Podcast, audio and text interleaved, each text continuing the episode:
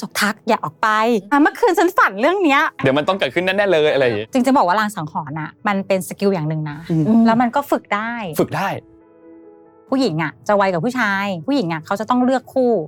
เพราะงั้นเขาก็จะมีความไวกว่า มีความละเอียดกว่า ยิ่งถ้าใครมีลูกก็จะไวขึ้นไปอีก มันมีแบบหลักการไหมว่า เราควรจะทำยังไงให้คนไม่รู้สึกว่าแบบเหมือนเราจับผิดเขาอะไรอย่างเงี้ยคนปกติจะเป็นผู้พิพากษาอืมเรามีลางสังหรณ์ปุ๊บ เกิดอะไรขึ้น สอบสวนสอบสวนอืมสืบสวนสอบสวนแต่ไม่ใช่ เราต้องเปลี่ยนหมวก เราต้องเปลี่ยนเป็นนักสืบ ให้เกียรติเขาด้วยการแบบไม่ใช่ยัดเยียดความผิดให้เขาอืมก็ถามความจริงจากเขาเขาตอบยังไงเนี่ยมันก็ขึ้นอยู่กับเราแล้วว่าเรา trust ในความสัมพันธ์นี้แค่ไหนอืมมองในแง่ดีอย่างเงี้ยค่ะ ก็อาจจะดีในความสัมพันธ์ด้วย เพราะว่าเราต่างคนต่างเหมือนใส่ใจกันมากขึ้นครับสังเกตกันมากขึ้น ซึ่งเหมือนว่าหลาย ๆ ครั้งมันมีบางเรื่องที่เราไม่สามารถพูดออกมาได้ หรือบางทีเราอาจจะยังไม่พร้อมที่จะพูดออกมาอย่างเงี้ยแต่เราต้องการคน support เราต้องการคนให้กำลังใจอย่างเงี้ยลางสังหรณ์มันคือสิ่งที่มาเตือนเรา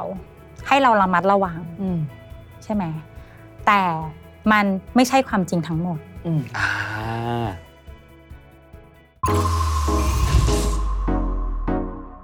Mission to the Moon. Continue with your mission.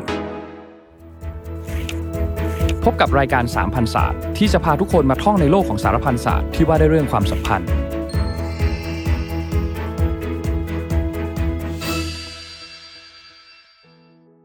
สวัสดีคุณมุคุณวนครับ วัสดีค่ะ ขอบคุณมากครับที่ให้เกียรติรายการเราขอบคุณมาก ยินดีมาก EP ค่ะนี้เป็น EP ที่5แล้วจริงๆ ห้องสตูห้องเนี้ยเขาเพิ่งทำใหม่ไม่นานนี้ด้วยอืมเหมือนเราก็แบบว่ามาเปิดใช้แรกๆเหมือนกันน่าจะถ่าย อันนี้น่าจะเป็นสัก EP ที่3มั้งที่เราถ่ายตรงนี้อะไรเงี้ยครับก่อนหน้านี้เราก็จะถ่ายมุมนู้นมุมนี้คือนี่ด้วยโคซี่ละใช่ใช่ใช่ตอนนี้เริ่มเริ่มนิ่งละค่ะเริ่มที่จะว่าโอเคเป็นเซตแล้วว่ารายการเราจะถ่ายตรงนี้อืมทีนี้อย่างที่ตอนช่วงต้นพูดถึงไปเมื่อกี้ที่เราแบบคุยคุยๆกันก่อนที่จะเข้าเนาะวันนี้เราหลักๆเรา คุยกันเกี่ยวกับเรื่องของลางสังหรณ์อืมก็เลยอยากให้พี่ๆสองคนเล่าให้ฟังนิดนึงว่าไอ้ลางสังหรณ์ในความคิดของพี่ๆสองคนมันหมายความว่าอะไรอืมคือในมุมนนท์มันรู้สึกว่าว่าลางสังหรณ์เนี่ยมันดูแบบ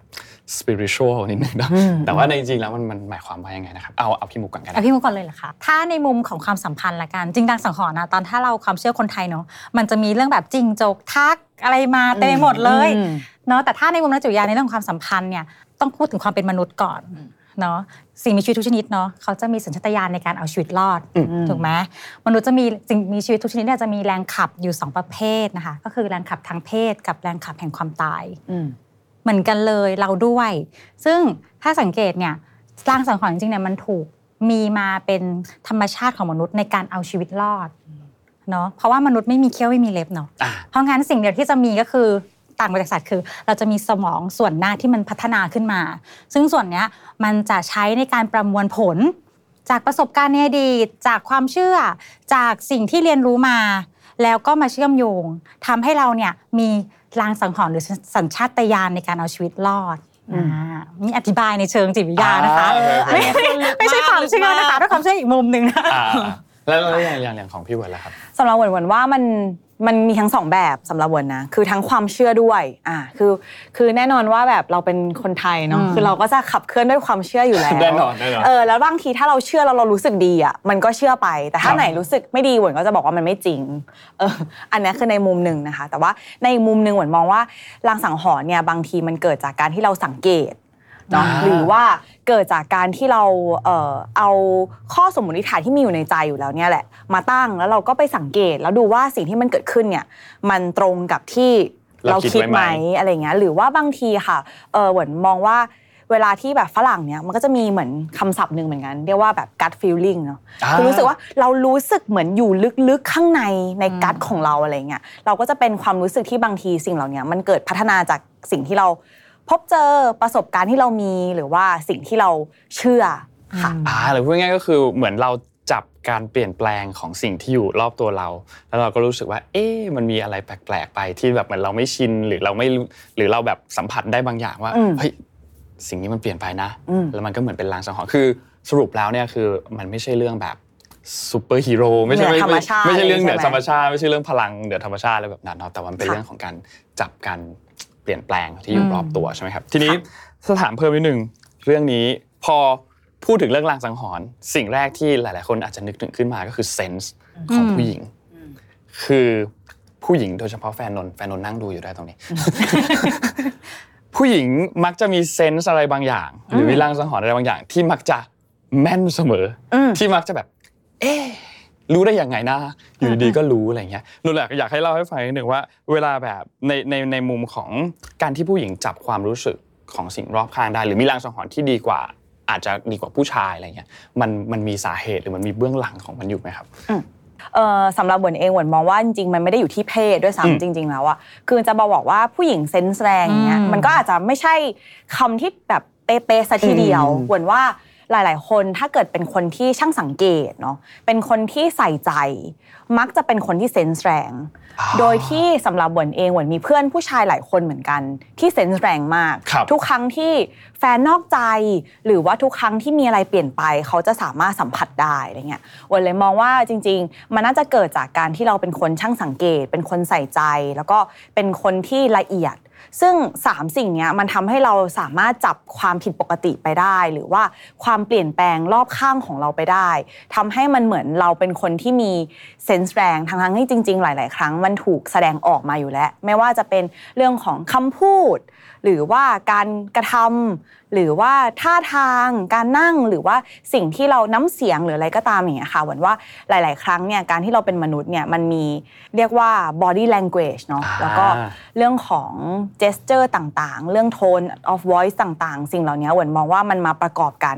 ทำให้หลาย ๆ ครั้งบางคำพูดที่เราพูดออกไปอะมันเราสามารถสัมผัสได้อะว่าคนนั้นไม่ได้หมายถึงแบบนั้นจริง ๆ เพราะว่าด้วยองค์ประกอบอื่นๆเนาะเวลาที่แบบ เออเราพูดถึงเรื่องของการสื่อสารนี้ดีกว่าค่ะเออส่วนใหญ่เนี่ยเขาจะบอกว่า เวลาที่คนให้ความสำคัญกับบทที่พูดอะค่ะครับแค่ประมาณแบบ 7%เท่านั้นอ่าแต่ว่าอีก 93%อะมันคือเรื่องของ body language คือภาษากาย ภาษากาย ซึ่งถ้าสมมติเราเป็นคนที่แบบสังเกตอย่างเงี้ยวันมองว่าไอ้93%เนี้ยมันแบบ obvious มากๆ มันสามารถทำให้เราเห็นได้เลยว่าคนนั้นนะรู้สึกยังไง เป็นคนยังไง แล้วก็คิดอะไรอยู่ค่ะอืมแล้วยิ่งในมุมแบบคนที่เป็นแฟนกันอืมที่แบบอยู่ใกล้กันมากอยู่เจอกันทุกวันค่ะเวลาแบบว่าแค่น้ำเสียงเปลี่ยนไปนิดนึงอืมบางทีมันก็จะแบบสัมผัสได้ค่ะเหมือนกันอะไรเงี้ยนะแล้วแล้วในมุมของนักจิตวิทยาล่ะครับ เออจริง ๆ แล้วเนี่ยคนเราตอนแรกจะเข้าใจนะว่าผู้หญิงผู้ชายต่างกันด้วยสรีระด้วยหลาย ๆ อย่าง รวมทั้งเราก็มีความเอ่อศึกษามาก่อนหน้านี้ว่าเอ๊ะสมองผู้หญิงผู้ชายต่างกันหรือเปล่าอืมสมองผู้หญิงอาจจะมีการใช้งานบางฟังก์ชันที่มากกว่าหรือมีความละเอียดอ่อนมากกว่าใช่ไหมคะแต่ในความเป็นจริงแล้วเนี่ยสมองเนี่ยงานวิจัยล่าสุดเนาะบอกว่าสมองผู้หญิงผู้ชายจริงๆต่างกันแค่ขนาดอ๋ออ่าเพราะงั้นจริงๆแล้วผู้ชายที่ตัวเล็กเนาะแล้วก็เอ่อ มีขนาดศีรษะใหญ่ก็จะมีสมองที่ทำงานฟังก์ชันคล้ายกับผู้หญิง แต่ในที่นี้ในเรื่องของความละเอียดอ่อนจริงๆแล้วเนี่ยอิทธิพลจากฮอร์โมนมีมากกว่าเนาะเพราะว่าจริงๆ มนุษย์เนี่ยเรา control ด้วย 2 ระบบนะระบบประสาทก็คือสมองที่เรารู้สึกว่าคุ้นชินเนาะอีกอันหนึงคือระบบฮอร์โมนเนาะโดยเฉพาะผู้หญิงเนี่ยก็จะมีฮอร์โมนเอสโตรเจนเข้ามา ซึ่งตรงนี้มันก็จะช่วยในเรื่องของการมีความละเอียดอ่อนมากกว่า ทีนี้ก็จะย้อนกลับไปเหมือนตอนแรกเนาะเรื่องสัญชาตญาณผู้หญิงผู้ชายเนี่ยมันก็จะถูกออกแบบ ให้เอาชีวิตรอดเหมือนกัน แต่ว่าผู้ชายเนี่ยมันจะมีฟังก์ชันของกล้ามเนื้อเนาะแล้วก็เราก็จะเห็นผู้ชายก็จะห้าวหาญกว่า ชอบไป action อะไรมากกว่า ซึ่งจริง ๆ ถ้าเราดูเนี่ยตามวิวัฒนาการเราเนี่ยผู้ชายเพศชายก็มักจะเป็นเพศที่เป็นผู้นำในเรื่องของแบบการออกไปล่าสัตว์ก่อนไปอะไรเงี้ยคือมันเป็น activity แบบนั้นในการเอาตัวรอดอยู่แล้ว ส่วนผู้หญิงเองเนี่ยก็จะมีเรื่องของจะรอดจากอะไรคะ เราต้องเลือกอะไรคะ เลือกคู่เลือกคู่ ใช่ไหมเพราะงั้นเพศหญิงเนี่ยมันถูกกำหนดว่าถ้าอยู่จะรอด ก็จะต้องเลือกคู่ที่ดีครับอ่าเพราะงั้นเนี่ยเขาก็จะมีแต่ผู้ชายไม่เหมือนกัน ผู้ชายโฟกัสที่อะไรคะหน้าตาแพรผ่านงานใช่ไหมเพราะฉะนั้นผู้ชายเลยมีขยายพันธุ์ถ้าเราดูแบบอ่าเราเรียนชีววิทยาจะว่า เราผู้ชายจะไม่จำกัดในการสร้าง อ่าอาสุจิใช่ไหมคะเออในการผลิตได้ตลอดเวลาตลอดชีวิตเลยนะคะ ไม่ว่าคุณจะอายุเท่าไหร่ แต่ผู้หญิงเนี่ยจะมีจำนวนไข่ที่จำกัด เพราะฉะนั้นเนี่ยข้อจำกัด limited edition ของฉันเนี่ยฉันจะต้องเลือกอืมอ่าคนที่จะฝากฝังได้ ซึ่งซึ่งสิ่งสิ่งเหล่านี้มันถูกเรียนรู้มาตั้งแต่สมัยแบบวิวัฒนาการมาเลยมเพราะงั้นเนี่ยผู้หญิงจึงมีความละเอียดอ่อนมากกว่า ในการที่จะสังเกตว่าคู่ที่ดีของฉันเนี่ย คือใครครับอ่าในขณะที่ผู้ชายเนี่ยเน้นจำนวนอ๋อใช่ไหมเออพอพูดถึงเรื่องนี้เราก็เลยแบบนึกออกเห็นภาพมากขึ้นว่าทำไม คนถึง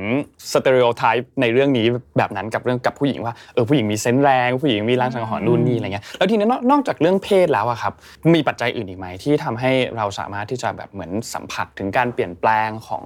สิ่งรอบตัว หรือว่าพูดง่ายๆคือแบบอืมอืมไวที่เกี่ยกวว่าข้องคนกับอื่เรื่อนงใช่ไหมลางสังหรณ์อะไรเงี้ยต้องบอกอย่างนี้ว่าเพศเนี่ยก็เรื่องหนึ่งเนาะเป็นเรื่องของแบบเอ่อ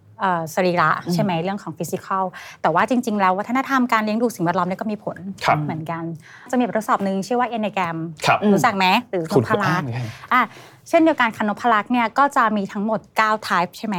เอ่อซึ่งมันจะมีศูนย์ใจศูนย์หัวแล้วก็ศูนย์ท้องครับอ่าศูนย์ใจก็จะมีลักสองลักสามลักสี่ซึ่งศูนย์ใจเนี่ยความโดดเด่นก็คือจะไวต่อความรู้สึกต่อเซนส์ต่ออะไรทุก ๆ อย่างรวมถึงการเปลี่ยนแปลงด้วย ทีนี้ ที่จะเล่าให้ฟังก็คือว่าวัฒนธรรมหรือสิ่งแวดล้อมนี่มีผล เพราะว่าในเมืองไทยเนี่ย type ที่เราพบเยอะคือ type 2เนาะซึ่งก็จะเป็นเกี่ยวกับเรื่องของการ treat คนอื่น การ caregiver อย่างเงี้ยค่ะ แต่ว่าถ้าเป็นที่อังกฤษใช่ไหมคะ type ที่พบเยอะคือลักหนึ่งอ่าซึ่งก็จะเป็นศูนย์หัว เพราะงั้นก็ใช้เหตุและผลและความคิดมากกว่า ซึ่งอันนี้เป็นการบอกว่าวัฒนธรรมเนี่ยมันหล่อหลอม สิ่งแวดล้อมเนี่ยหล่อหลอมคนขึ้นมาด้วย อย่างนี้เนาะแล้วก็อีกอันหนึงก็คือการเลี้ยงดู ถ้าพูดในเชิงของจิตบำบัดใช่ไหมคะ มันก็จะมีอย่างของ Satir model เนาะเขาก็จะพูดถึงเรื่องของการเลี้ยงดูแล้วก็ครอบครัว มันก็จะมีบาง coping stance หรือลักษณะ coping stance คือ รูปแบบที่เราเคยชินในการเอาชีวิตรอด survival mode เนาะมันจะมี coping หนึ่งชื่อว่า placate หรือยอมตาม กลุ่มเนี้ยก็จะไวมากในเรื่องของการ treat คนอื่น อ่ามองเห็นความต้องการคนอื่น หรือความเปลี่ยนแปลงไป ไวมากถึงขนาดแบบเหมือนแบบ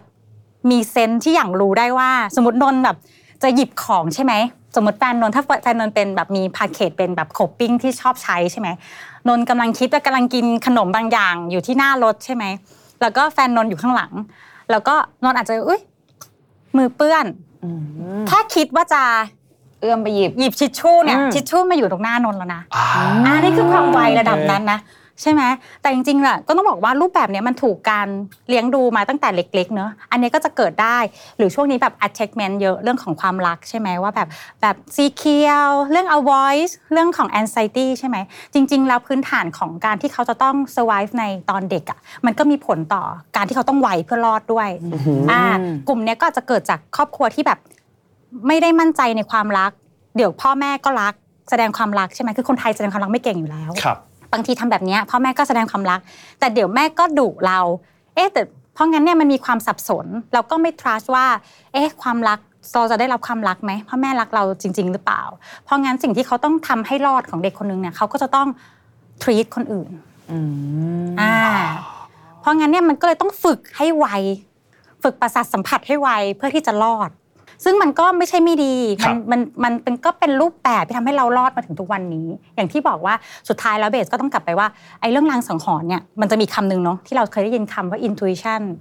ซึ่งมันต่างกันนะรางสังหรณ์เนี่ยจะเป็นในเชิงของการที่เรามันจะเกี่ยวกับเรื่องของการที่เรารู้สึกมีอะไรผิดปกติอืมอ่า แล้วมันจะมีอันตรายเกิดขึ้นไหมไม่ว่าจะเป็นในเรื่องของความสัมพันธ์ หรือในเรื่องของแบบชีวิตของเราครับเราก็จะมีรางสังหรณ์อะไรบางอย่างว่า จิ้งจกทักอย่าออกไป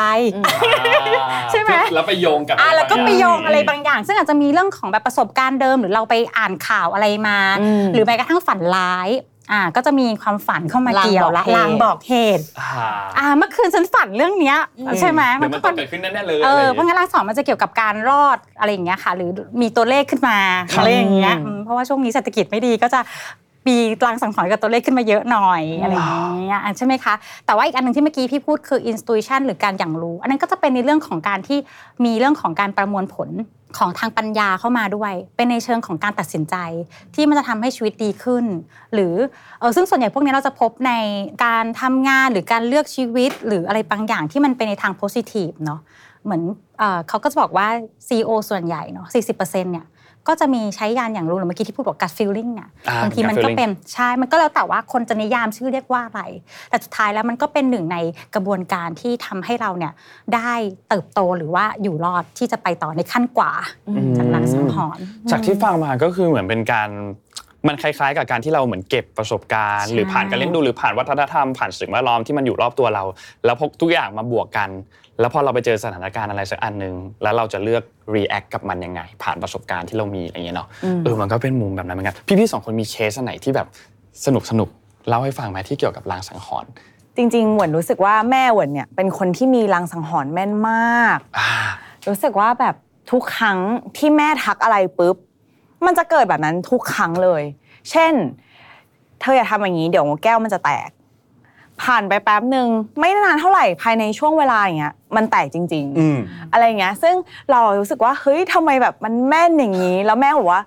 มันเป็นเรื่องของแม่หมายถึงว่ามันเป็นแบบเรื่องของการที่ปลดล็อกความเป็นแม่ไปแล้ว ถ้าเป็นแม่ปุ๊บเราจะรู้ทันทีครับ อะไรเงี้ยเราจะแบบสังเกตได้ดีมากขึ้นหรือแบบ แม่จะบอกเลยว่า เอ้ย ระวังนะ เดี๋ยวล้มสมมติตอนเด็กๆอะไรเงี้ยค่ะ อืม แล้วเราก็ล้มจริงๆ อะไรอย่างเงี้ย แล้วเราก็จะรู้สึกว่า เฮ้ยทำไมแบบ แม่ถึงมันแม่นขนาดนี้แม่นขนาดนี้หรือว่าจริง ๆ แม่ไม่ใช่แค่แม่ แต่แม่เป็นแม่หมอแม่หมอออะไรอย่างเงี้ยเออแต่ว่าเปิดสำนักเนอะเปิดสำนัก แต่ว่าเหมือนว่าสุดท้ายแล้วพอเราโตขึ้นหมอก็เริ่มรู้สึกว่าแม่บอกว่าจริง ๆ มันไม่ได้ไม่ได้มีอะไรเลยมันคือแค่เราผ่านประสบการณ์นั้นมาแล้วอะเออแล้วเราก็เด็กกว่าเขาเยอะมาก เช่นเขาเห็นว่าเราวางชิดขอบขนาดเนี้ย มันก็มีโอกาสเดี๋ยวมันมีโอกาสตกอยู่แล้วหรืออะไรอย่างเงี้ยค่ะ หรือว่าแบบเราเห็นแล้วว่าเราวางของละเกะละกะอย่างเงี้ยค่ะ มันก็มีความเป็นไปได้ที่เราอะจะสะดุดล้มอยู่แล้วอ่าซึ่งหลาย ๆ ครั้งที่แบบมันเกิดขึ้นจริงอะเราจะจำได้ไงครับแต่บางครั้งสิ่งที่แม่พูดไปอย่างเงี้ยค่ะ อาจจะไม่ได้เกิดขึ้นจริง เราอาจจะแบบไม่ได้ significant ไงอ่าเราก็จะแบบลืมไปแต่ทุกครั้งที่เรารู้สึกว่าเราจำได้ปุ๊บมันคือแบบทุกครั้งที่แม่ทักอะไรอย่างเงี้ยค่ะอ่าแล้วเราก็เลยแบบเหมือนมีคุยกับแม่แหละตอนโตขึ้นเนาะว่าทำไมแม่รู้ว่าทำไมเรื่องนี้แม่รู้อีกแล้วว่าเออทำไมแม่รู้ตลอดเลยอะไรอย่างเงี้ยค่ะเออสุดท้ายแม่ก็แบบอย่างที่บอกเลยค่ะ แม่ก็บอกว่าเออมันคือเราโตกว่าตั้งเยอะ แม่ครับก็โตกว่าเราตั้งเยอะเออแล้วก็ผ่านประสบการณ์อะไรบางอย่างที่ที่เจอบ่อยๆนะคะแล้วก็รู้จักเราด้วย แล้วก็รู้ว่าแบบสิ่งที่เกิดขึ้นรอบข้างมันเป็นยังไงด้วย แล้วก็สามารถที่จะให้ประสบการณ์หรือว่ามุมมองที่มันแตกต่างไปค่ะอืมประมาณเนี้ยถ้าเกิดแบบในเรื่องของครอบครัวเนาะอ่าพ่อนนท์เป็นเหมือนกัน ตอนเด็กๆอะเวลาของหายอะก็จะไปบอกพ่อ พ่อจะหาเจอทุกครั้ง แล้วไม่ใช่แค่ของนนท์ของทุกคนของน้องของแม่ ของคุณตาของคุณยาย ถ้าของหายให้ไปถามพ่อ เดี๋ยวพ่อจะหาเจออมที่ที่จำได้ครั้งหนึ่งคือนนท์ทำกระเป๋าตังค์หาย แล้วบางทีนนท์ชอบลืมกระเป๋าตังค์ไว้ในรถก็ไปหาในรถ ไม่เจอไปดูใน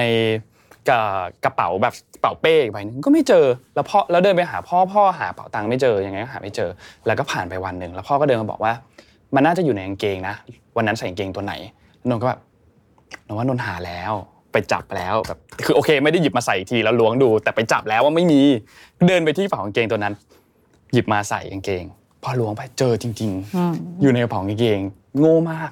แต่ว่าสุดท้ายแล้วเออมันมันน่าตกใจตรงที่เออสุดท้ายแล้วพ่อจะเป็นคนแบบหาเจออะไรเงี้ยก็ไปถามเขาว่าแบบเออทำไมถึงหาของเจอเนี่ยเขาก็แค่เขาบอกว่า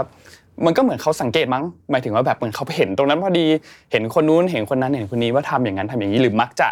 เก็บของตรงนั้นเออนั่นแหละก็ก็แชร์ให้ฟัง เรื่องของการทำงานอย่างเงี้ยค่ะจริงๆเหมือนว่าหลาย ๆ ครั้งเวลาที่เราเหมือนทำธุรกิจอะไรเงี้ยเนาะเราก็จะมีเมนทอร์เนาะมีแบบรุ่นพี่อืมที่จะเป็นคนที่ผ่านประสบการณ์เหล่านี้มามาคอยให้แล้วคำปรึกษาให้คำปรึกษาเราแล้วเขาก็จะรู้สึกว่าเขารู้สึกอะว่ามันแบบต้องทำแบบเนี้ยเหวิร์นมันถึงจะมันถึงจะ work อะไรเงี้ยแต่เขาบอกไม่ได้ว่าทำไมเขาถึงรู้สึกแบบนั้นหลาย ๆ ครั้งมันจะมีที่บอกได้ เช่นแบบเป็นตัวเลขเป็นสถิติ เป็นเทรนด์ที่เกิดขึ้นจริง เป็น research อย่างเงี้ยค่ะ อันเนี้ยเขาก็จะบอกได้ แต่มันก็จะมีอีกมุมหนึ่งที่เหมือนพี่มุกบอกเลย มันจะมีเหมือน เขาจะรู้สึกเหมือนเป็น gut feeling ว่าเขาคิดว่าเหวิร์นอะควรจะทำแบบนี้นะ ลองเหวิร์นลองไปคิดดู ลองไปตกผลึกดู แต่ว่าพอหลังจากที่เหวิร์นมาลองคิดมาลองตกผลึกเหวิร์นว่ามันเกิดจากบางทีคำแนะนำเราเนี่ยค่ะ มันไม่ได้เกิดจากสิ่งใดสิ่งหนึ่ง มันไม่ได้เกิดจากว่าตัวเลขนี้บอกเขาว่าต้องทำแบบนี้ แต่มันคือเกิดจากประสบการณ์ชีวิตของเขาทั้งหมดอะเขาคิดว่าเอ้ยเขาเคยเจอหลาย ๆ เคสที่เป็นแบบนี้มา เขาไม่สามารถมาบอกได้ว่าเหวิร์นต้องทำแบบนี้นะ เพราะพี่เจอเคสหนึ่งสองสามสี่ห้าอ่าหกเจ็ดแปดเก้าสิบ แต่ละเคสเป็นแบบนี้พี่เลยรวมมาให้เหวิร์นเป็นแบบนี้อะไรเงี้ยเหวิร์นว่าหลาย ๆ ครั้งมันไม่สามารถที่จะสรุปออกมาได้ครับเออแล้วหลาย ๆ ครั้งที่พี่ ๆ ที่เป็น mentor แนะนำอย่างเงี้ยค่ะ มันก็เกิดขึ้นจริง แล้วเราก็แล้วเราก็รู้สึกว่าเฮ้ยสิ่งเหล่านี้เราเริ่มรู้สึกว่าพวกลางสังหรณ์หรืออะไรก็ตามเงี้ยมันเกิดจากการที่หลาย ๆ ครั้งถ้าเรายิ่งมีประสบการณ์เยอะลางสังหรณ์แล้วมันก็จะเริ่มยิ่งแม่แม่นนขึ้ขึ้นนอะไรเงี้ยค่ะอ่าแล้วก็เวลาพี่ ๆ แนะนำเราก็จะเริ่มมีการแบบอะดูว่า ประเมินหลาย ๆ อย่าง ประเมินว่าประสบการณ์เขาเป็นยังไง ประเมินว่าเขาเข้าใจสิ่งนี้จริงๆไหมประเมินหลาย ๆ อย่างมาประกอบกับการตัดสินใจของเราด้วยอย่างเงี้ยครับอืมพี่มุกค่ะ เหมือนเหวิร์นพูดเลย ไม่แต่จริง ๆ แล้วว่าถ้าจริงๆบอกว่าลางสังหรณ์อะมันเป็นสกิลอย่างหนึ่งนะอืมแล้วมันก็ฝึกได้ ฝึกได้ มันฝึกได้โอเคใช่ มันฝึกได้อย่างที่เหวิร์นบอกว่ามันเป็นแบบสิ่งที่เราสั่งสมมา แต่ส่วนใหญ่เราไม่รู้ตัว เพราะว่าจริง ๆ แล้วอะสมองเราอะมันเป็นแบบ คอมพิวเตอร์ขนาดใหญ่อะมันมี memory เยอะมากเลยเนาะแล้วมันก็ชอบทำงานตอนช่วงกลางคืนอืมเราสังเกตมันเพราะว่าช่วงกลางคืนเป็นช่วงเวลาของการประมวลผลครับอืมถ้าเป็นสมัยพี่มันนานมากเลยเนาะเรื่องของแบบคอมพิวเตอร์มันจะมีช่วงที่แบบต้องจัดระบบเรียงข้อมูลอะ อ๋อใช่จำได้ไหมเดี๋ยวนะมันมันชื่อมันนานนะมากดีเก็บ defrag ment อะไรสักอย่างมันเป็นการทำให้แบบมันรู้สึกมันนานขึ้นหน่อยแต่มันคือเวลาที่เราใช้คอมไปนานๆอะมันจะเริ่มช้า สมัยพี่เขาก็จะใช้วิธีการว่า เธอจะต้องไปกดเพื่อจะเรียงข้อมูลจัดระบบนะ เพื่อที่จะเรียกข้อมูลมาใช้ เพราะจริงๆอะมนุษย์อะคิดดูว่ากว่าที่นนท์จะมีชีวิตขนาดเนี้ยนนท์ใช้สมองมานานเท่าไหร่อืมจริง ๆ มันถูกเมมโมรีหมดเลยนะแต่แค่ว่า บางทีอะเราไม่ได้ใช้มันบ่อยๆ แต่มันครับก็อยู่ในความจำในส่วนที่ระยะยาวของเรา แล้วมันก็ถูกประมวลผล ซึ่งบางทีมันอยู่ในใต้จิตใต้สำนึกเรา เพราะว่าจริงๆ มนุษย์เราเนี่ยถ้าตามพูดถึงทางทฤษฎีทางจิตวิทยาเนาะมันก็จะเป็นไอซ์เบิร์กเนาะภายใต้พฤติกรรมที่เราเห็นอยู่เนี่ยมันก็จะมีแบบความคิดใช่ไหมมันจะมีความรู้สึก ความรู้สึกต่อความรู้สึก แล้วก็ความอ่าการรับรู้ความคาดหวัง มีสิ่งที่เป็น yearning หรือความปรารถนาลึกๆของเรา แล้วก็มันก็มีเซลฟ์ อะไรบางอย่าง เพราะงั้นเนี่ยพวกนี้มันทำงานตลอดเวลา แต่บางทีเราไม่ได้รู้ทันมันเนาะเออซึ่งพวกนี้มันโดนฝึกมาไม่มากเนี่ย มันก็จะสามารถออกมาเป็นสิ่งที่ประมวลผลออกมาได้ทั้งเรื่องของลางสังหรณ์เรื่องของเซนส์เรื่องของอิน u ิชันหรือการอย่างรู้ แล้วอย่างอะถ้าพูดง่ายๆถ้าจะเปรียบเทียบเนาะอะคนที่เป็นนักจิตวิทยาเนี่ยก็จะเป็นอาชีพที่ต้องอยู่กับความรู้สึกคน หรืออยู่กับพฤติกรรมคนเยอะๆเพราะฉะนั้นเนี่ยถ้าจะยกตัวอย่างก็จะยกตัวอย่างพี่ก็ได้อ่าโอเคได้ มันโดนฝึกเนาะโดนฝึกว่าจะต้องใช้งานบ่อยๆ ใช้งานทุกวัน เพราะงั้นเนี่ยเราก็จะรู้ว่าโอเคพอเคสนี้มาเราก็จะมี map อยู่ในหัวเลยว่าอ่ามันเกิดประมาณเรื่องราวประมาณไหน ซึ่งมันเป็น skill ที่ต้องฝึกครับยิ่งถ้ากับคนใกล้ชิดเนาะเราก็จะเห็นอย่างกับสามีพี่ใช่ไหมก็จะอยู่กันมาเป็น 10 ปีละเราก็จะรู้เลยว่าอ๋อนี่คือพฤติกรรมเขา เราเดาได้ถึงขั้นเราจะพูดว่าเนี่ยเดี๋ยวจะต้องพูดประโยคนี้ประโยคนี้ประโยคนี้ เราก็ถอดออกมาเลยอืมเพราะว่าสิ่งเหล่านี้มันไม่ใช่แบบเรื่องหมอดูหรือเรื่องแบบอันนี้ละแต่มันเป็นสิ่งที่เราสะสมมา แล้วมันก็เกิดแพทเทิร์นอะไรบางอย่างทำให้เรารู้ว่าอ๋อเดี๋ยวมันมีแนวโน้มที่จะเกิดอย่างนี้ หรือเรื่องของเพศแม่สัญญาณความเป็นแม่คือต้อง protect ลูกใช่ไหมเพราะว่ามนุษย์น่ะมันมีไม่ว่าจะเป็นผู้หญิงผู้ชายมันจะมีอยู่อันหนึ่งที่บอกว่าจะต้องไปให้ได้คือ สิ่งมีชีวิตทุกชนิดจะต้องดำรงเผ่าพันธุ์ให้ได้ครับใช่ไหม อะแต่ว่าวิธีการไม่เหมือนกัน ผู้ชายเพิ่มจำนวนอืมใช่ไหมผู้หญิงก็ต้องพยายามแบบรักษา Maintain เอาไว้อืมเพราะงั้นเนี่ยหนึ่งเดียวคือลูกใช่ไหมคะ เพราะงั้นเนี่ยเมื่อเป็นมนุษย์แม่เนี่ยความไวประสาทรับรู้เนี่ยมันจะไวขึ้น มันจะถูกกรูมมิ่งว่า ฉันจะต้องแบบปึงเพื่อป้องกัน อ่าเหมือนนนท์เคยเห็นพวกคลิปวิดีโอใน t ิ k t o k หรือใน YouTube ปะที่เวลาเขาชอบถ่าย เวลามนุษย์แม่ที่จะต้องแบบลูกกำลังจะตกแล้วไปหยิบแล้วเหมือนมีแบบเร็วมากเออเหมือนแบบเป็นสไปเดอมันร์แมจะกลายนเป็นซูเปอร์ฮีโร่แล้วก็ปุ๊บปุ๊บปุ๊บปุ๊บหยิบตรงนั้นได้เลย อันนั้นมันคือมันคือสิ่งที่เขาทนโดนฝึก แล้วก็สัญชาตญาณของความเป็นมนุษย์ของการเอาชีวิตรอดของการรักษาเผ่าพันธุ์เป็นเป็นตัวแบบบอกว่าจะต้องทำแบบนี้แบบนี้นะเออซึ่งบางทีเนี่ยมันไม่ทันหรอกเพราะว่าหมายความว่าเราไม่รู้เหตุผลหรอกว่าเป็นเพราะอะไร เพราะว่ามันกระบวนการทำงานของภายใต้จิตใต้สำนึกเนี่ยมันไวมากกว่าที่มันจะออกมาเป็นสิ่งเนี้ยครับเนาะอืมแล้วบางทีมันอธิบายไม่ได้ มันดูมีความเชื่อมโยงกันอยู่เนาะระหว่างคำว่าลางสังหรณ์กับคำว่าแบบสัญชาตญาณเนี่ยเนาะซึ่งซึ่งซึ่งในมุมหนึ่งบางเรื่องอาจจะแบบเป็นเรื่องเดียวกันไปเลยในเรื่องอาจจะแบบโอเคต่างกันนิดหน่อยอะไรเงี้ยถามได้ปะถามเลยถามเลยคือพี่มุกอะตะเกียบอกเรื่องของการจัดการแบบ สิ่งเหล่านี้คือว่ารู้สึกว่าบางทีอะการที่เรามีสิ่งเนี้ยมันก็เป็นสิ่งที่แบบช่วยชีวิตเราหลาย ๆ ครั้งอะไรเงี้ยเลยอยากจะรู้ว่าพี่มุกมีทริคไหมในการที่แบบจัดระเบียบไอ้สิ่งเนี้ยให้มันให้มันอยู่แบบถูกที่ถูกทาง คือไม่งั้นอะก่อนนอนอะหวนจะเป็นคนที่แบบฟุ้งซ่านมากแบบ ไอเดียบันเจิดสมองทำงานหนักมากแล้วบางทีอะเก็บไปฝันด้วยคือไปทำงานต่อในในฝันอะไรเงี้ยซึ่งหวนรู้สึกว่าสิ่งเนี้ยมันทำให้เราแบบ ไม่ได้หลับได้นอนอะเออไม่ไม่ได้ได้พักเหมืผ่อนนออนนแล้วไม่ได้นะพักเออเหมือนไม่ได้นอนอะไรเงี้ยเลยอยากรู้ว่าจริง ๆ มันมีวิธีจัดการแบบเนี้ยเหมือนคอมพิวเตอร์ไหมที่เหมือนโอเคที่มุกแนะนำโอเคจริงๆแล้วต้องแยกเป็น 2 ประเด็นของวันนะมันจะมีเรื่องของกระบวนการทำงานที่มันทำไปต่อเนื่องยันตอนนอนอืมอันนี้ก็เรียกว่าลางสังหรณ์ประเภทหนึ่งก็ได้อืมใช่ไหมเพราะว่าจริงๆลางสังหรณ์มันมาเพื่อให้รอด เพราะงั้นเมื่อไหร่เนี่ยเราจะสังเกตว่าบางคนน่ะจะนอนไม่หลับอืมมีอาการนอนไม่หลับ หรือมีความฝัน หรือสะดุ้งตื่นกลางดึก เราชอบเห็นในละครเนาะแล้วก็สักพักก็จะเกิดเออเกิดเรื่องร้ายขึ้นในไม่นานอะไรอย่างเงี้ยใช่ไหมแต่จริงๆแล้วพวกเนี้ยมันเป็นลางสังหรณ์ที่มันปาเตือนให้เราแบบระมัดระวังไม่ประมาท เพื่อให้เราปลอดภัยจากสถานการณ์บางอย่าง ซึ่งบางทีเราอาจจะรับรู้มา แต่ว่าเราอาจจะไม่ได้มาสังเกตมัน แต่ว่าความไวของของการ สัญชาตญาณในการชีวิตรอดคนน่ะมันไวมากอืมเพราะฉะนั้นเนี่ยบางทีมันเอาไปประมวลผลในตอนนอนอืมอ่าเพราะงั้นนี่มันก็จะทำงานหนัก ซึ่งบางทีทำงานงานหนักเกินไปใช่จนไม่ให้เรานอนไม่หลับไม่นอนปลุกทุกทีปลุกทุกตื่นตลอดอืมอะไรอย่างเงี้ยซึ่งบางทีเราไม่ทันมันเนาะแต่จริงๆแล้วเนี่ยถ้าเราไปนั่งดูกระบวนการบางทีมันทำงานโอเวอร์เกินไปครับอ่าเราก็ต้องมีวิธีการจัดการ ทีนี้จัดการยังไงล่ะ ต้องบอกว่าไอ้ระบบการเอาชีวิตรอดของสิ่งมีชีวิตเนี่ย มันทำงานภายใต้สมอง เรียกว่าสมองน้อยโอเคไหม ของสิ่งมีชีวิตทุกชนิดอะamygdala นะสมองน้อยอยู่ใต้สมองใหญ่อีกทีหนึ่งพี่ชอบเรียกว่าสมองสัตว์เลื้อยคลาน เพราะว่ามนุษย์เราวิวัฒนาการมาจากสัตว์เลื้อยคลานอืมนึกออกไหมขึ้นมาจากน้ำแล้วก็เป็นสัตว์เลื้อยคลาน แล้วก็ค่อยมาเป็นแบบเป็น ape เป็นเป็นลิงอะเนาะแล้วก็ลิงใหญ่แล้วก็มาเป็นคน เพราะงั้นเนี่ยทีนี้ประเด็นก็คือว่าเวลาที่พวกเนี้ยมันทำงานเนี่ยเราอะก็จะมีความวิตกกังวล มันทำให้เรารอด แต่มันอาจจะไม่ใช่วิธีที่ work ที่สุดอืมใช่ไหมเมื่อกี้ถ้าเหวินถามเนี่ยเหวินกำลังจะถามพี่ว่าเฮ้ยทำยังไงให้สมองมนุษย์มันกลับมาอืมอืมอะทีเนี้ยสมองมนุษย์น่ะจะกลับมาต่อเมื่อมันอยู่ในสภาวะที่รู้สึกว่าปลอดภัยอืมอ่าเคยได้ยินไหมว่ารูปแบบการเรียนรู้ที่ดีต้องอยู่ในช่วงที่เราสบายใจ รู้สึกปลอดภัย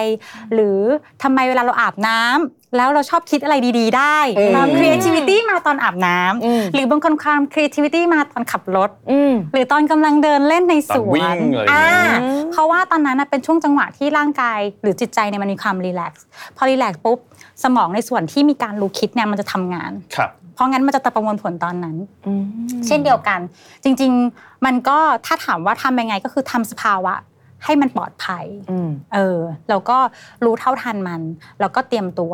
หมายความว่าไงก่อนนอนใช่ไหมบางคนก็จะเริ่มมีพิธีกรรมในการนอนอืมอ่าว่าฝึก ให้สมองรู้ว่านี่กำลังที่จะนอนแล้วนะ แต่เตรียมตัวนอนแล้วนะ นอนสมาธินอนทำสมาธิอะไรแบบนี้แต่เข้าใจนะคำว่าสมาธิหรือการฝึกสติหรืออืม mindfulness เราดูเนี่ยแบบเราสามารถฟังใน YouTube ได้อืมเราสามารถเห็นเพื่อนได้ แต่บางคนทำไม่ได้อืมแล้วบางคนก็ทำได้บ้างไม่ได้บ้าง อันนี้ต้องบอกว่าก็เป็นเพราะว่าเออบางทีแล้วเนี่ยช่วงนั้นน่ะใจเราอะมันมันโดนเร้ามากอืมมันโดนกระตุ้นมาก จนมันจูนขึ้นไม่ติดอืม เออเพราะงั้นเนี่ยมันต้องมีการปรับก่อน เพราะงั้นช่วงที่แบบมีอะไรกระตุ้นเยอะๆอะอยู่ๆเหมือนเอาจับลิงมาอืมคุณลิงนั่งสมาธิเลยอะไรเงี้ยอืมนึกออกปะมันนั่งไม่ได้หรอกนึกออกปะอืมเพราะงั้นนะก่อนที่ช่วงที่เหวินกำลังโดนกระตุ้นเยอะๆจากสิ่งเรารอบตัว เช่นขูงานกำลังจะต้องไปพิชชิ่งละอืมอืมต้องไปเซลล์ลูกค้ารายใหญ่ละอยู่จะมาแบบใจสงบเลยเงี้ยมันไม่รอดปวดนะเป็นคนที่มันไม่รอด heart rate ขึ้นแบบ ร้อยหกสิบอะไรเลยนะแบบตื่นเต้นมากตื่นเต้นอืมเวอร์อย่างเงี้ยค่ะอืมเพราะงั้นเนี่ยเอา base ง่าย ๆก่อน เหมือนเราเหมือนเข้ายิมพี่พูดอย่างนี้เรื่องของใจเนี่ยอืมเรื่องของใจฟังก์ชันของสมองฮอร์โมนเอ่อระบบประสาทมันทำงานสัมพันธ์กันใช่ไหมเพราะฉะนั้นเนี่ยเวลาที่มันปรับเนี่ยมันก็ส่งผลต่อกัน ถ้าเกิดว่าเรามีเรื่องมากระตุ้นเยอะอืมสิ่งที่ทำได้อย่างแรกก็คือว่ากลับมาทำอะไรที่มันหยาบๆก่อนอ่า เซนซอรี่ก่อนง่ายอืมๆเซนซอรี่ทั้ง5ของเราอืมอ่า ร่างกายใช่ไหมร่างกายเอ่อปากลิ้มรสดมดูหู ใช่ไหมตาหูจมูกลิ้นกายใจอืมใช่ไหมเออนั่นแหละ เพราะงั้นเนี่ยเราก็เริ่มจากการเขาเรียกว่าเทคนิค grounding ของนักจิตวิทยาเนอะคือการเอาเขากลับมาอยู่กับปัจจุบันครับผ่าน ร่างกายก่อนอืมอ่าผ่านสัมผัสทั้ง 5 ของร่างกาย ก็ขึ้นอยู่กับว่าเราเราถนัดเรื่องไหน บางคนก็อาจจะฟังเพลง มันเป็นสิ่งที่พาใจกลับบ้านได้ง่ายสุดละกลับมาอยู่กับปัจจุบันง่ายสุดละแล้วก็พอทำอันเนี้ยจนมันเริ่มแบบเริ่มน่วมละ ออกกำลังใจจนแบบอ๋อโอเคโอเค มันเริ่มแบบค่อยไปสเต็ปถัดไปที่มันละเอียดขึ้นครับเนาะเพราะงั้นเนี่ยการที่คนจะ mindfulness ได้ไม่ได้อยู่ๆจะสามารถอยู่ได้กับ mindfulness ได้เป็นแบบหลักชั่วโมงเลยนะ เขาต้องจะสตาร์ทจากแบบ 5วิหนึ่งนาทีอ่าอ่าห้านาทีแล้วถึงค่อย ๆ แบบมันเหมือนเป็นการออกยิมของใจนะค่อย ๆ ไปเรื่อยๆ เพราะงั้นในช่วงที่เราแบบมีอยู่ในช่วงที่มันแบบเรามากๆอะมันไม่สามารถที่จะจับตัวเองนั่งนิ่ง ๆ ได้หรอก เพราะงั้นอะเราเริ่มจากประสาทสัมผัสทั้ง 5 ก่อน อืมให้ใจมันคุ้นเคยก่อน แล้วพอมันเริ่มสบายแล้วเนี่ย แล้วเรานอนด้วยอย่างนั้นเนี่ย สมองอะมันทำงานโดยอัตโนมัติอืม ในการประมวลเรียงข้อมูลมันเป็นธรรมชาติอยู่แล้ว แต่มันต้องสตาร์ทจากความรู้สึกที่มันสบายก่อน เหมือนเป็นการออกกำลังใจนะใช่เออเขาถึงบอกว่าคนที่นอนไม่หลับอะ วิธีแรกเลย คืออย่าบอกให้ตัวเองนอนหลับอืมโอเคโอเคโอเคปะหลับสิอะไรอย่างเงี้ยไม่ได้ เพราะว่าไม่หลับมันคือการสั่งอะอ่ามันไม่ได้เหมือนเรามาชี้นิ้วหลับ เธอเธอคิดดูว่าเหมือนมีเจ้ากรรมนายเวรมายืนชี้นิ้วอยู่แต่มันไม่ใช่ใครมันคือเราเองอืมเพราะงั้นมันนอนไม่หลับหรอก เพราะงั้นน่ะให้คนที่นอนไม่หลับนะคะทริคง่ายๆ คือให้คิดว่าเนี่ยไม่ได้กำลังจะต้องนอนหลับ แค่กำลังพักผ่อนร่างกายอ่า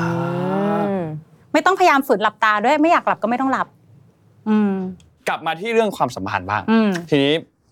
ในมุมเรื่องของรางสังหรณ์อะหรือว่าการสัมผัสได้ว่าสิ่งรอบตัวเรามันเปลี่ยนแปลงไปอะพอมาเป็นเรื่องว่าความสัมพันธ์เอาคนใกล้ตัวก่อนเอากับแฟนหรือกับครอบครัวที่เราอยู่ด้วยกันทุกวันอะไรเงี้ยรางสังหรณ์มันมันส่งผลต่อความสัมพันธ์ยังไงบ้างนะครับจริง ๆ น่าจะส่งส่งเยอะเนาะหวนเนาะเพราะว่าจริง ๆ แล้วเนี่ยอย่างที่หวนบอกตอนแรกว่า มันเป็นการสังเกตแหละความปกติกับความไม่ปกติเหมือน normal new normal อืมใช่ไหมสมัยก่อนตอนโควิดใหม่ๆแล้วก็ new normal ไปทำงาน work from home ก็ไม่ชินอืมพอตอนนี้โควิดหายไป ทุกคนออฟฟิศแต่ละที่ก็จะกลับมาทำงานที่ออฟฟิศก็ก็ไม่ชิน new normal อีกก็ไม่ชิน ไปเรื่อยเนอะเพราะงั้นเนี่ยมันคือการที่แบบเรารู้ว่าอยู่อย่างเงี้ยมันคือปกติ แล้วพอมันเกิดอะไรที่มันไม่ปกติขึ้นน่ะเราก็จะเห็นมันชัดอืม นึกออกไหมเพราะงั้นเราอยู่กับแฟนคนเนี้ยมา เราก็รู้ว่าพฤติกรรมปกติเป็นยังไงๆอืมอ่าพอมันมีสักนิดนึงอะไม่ปกติ ก็จะสังเกตได้ ก็จะอืมเป็นลางสังหรณ์แล้ว แต่อย่างที่บอกผู้หญิงอะจะไวกว่าผู้ชายอือหือเพราะว่าผู้ชายอะก็จะมีรูปแบบ pattern หนึ่งในการเอาชีวิตรอดใช่ไหมแต่ผู้หญิงอะเขาจะต้องเลือกคู่อืมเพราะงั้นเขาก็จะมีความไวกว่า มีความละเอียดกว่า เนาะยิ่งถ้าใครมีลูกก็จะไวขึ้นไปอีกอ่าเหมือนปลดล็อก skill เออปลดล็อก skillเปิด sensory ทั้งห้าอืมอะไรเงี้ยอืมเพื่อพาตัวเองกับลูกให้รอดอะไรเงี้ยครับแล้วในในมุมพี่เบิร์ดล่ะครับเหมือนว่ามันมีทั้งข้อดีและข้อเสีย คือ ในในถ้าเรามองว่าเป็นแบบข้อเสียก็คืออย่างที่พี่มุกบอกเลยเนาะว่าแบบสมมติมีอะไรเปลี่ยนไปไปนิดนึง เราอาจจะเฮ้ยรู้สึกตังหงิดใจและหรืออะไรเงี้ยค่ะ แต่วันมองว่ามันมีทุกเรื่องมันมีข้อดีข้อเสียอยู่แล้วเนาะแบบถ้าข้อเสียเนี่ยมันก็คือการที่เราแบบไปจับผิดอะอืมเออจับแบบจับว่าเขาทำอะไรผิดเขาเปลี่ยนไปยังไงเขาขยับอะไรเงี้ยซึ่งหลาย ๆ ครั้งบางทีมันก็อาจจะไม่ได้มีอะไรก็ได้อะหรือว่าบางทีก็อาจจะมีก็ได้อะเราก็ต้องสังเกตอีกทีหนึ่งว่า มาประมวลอีกทีหนึ่งว่าสิ่งที่มัน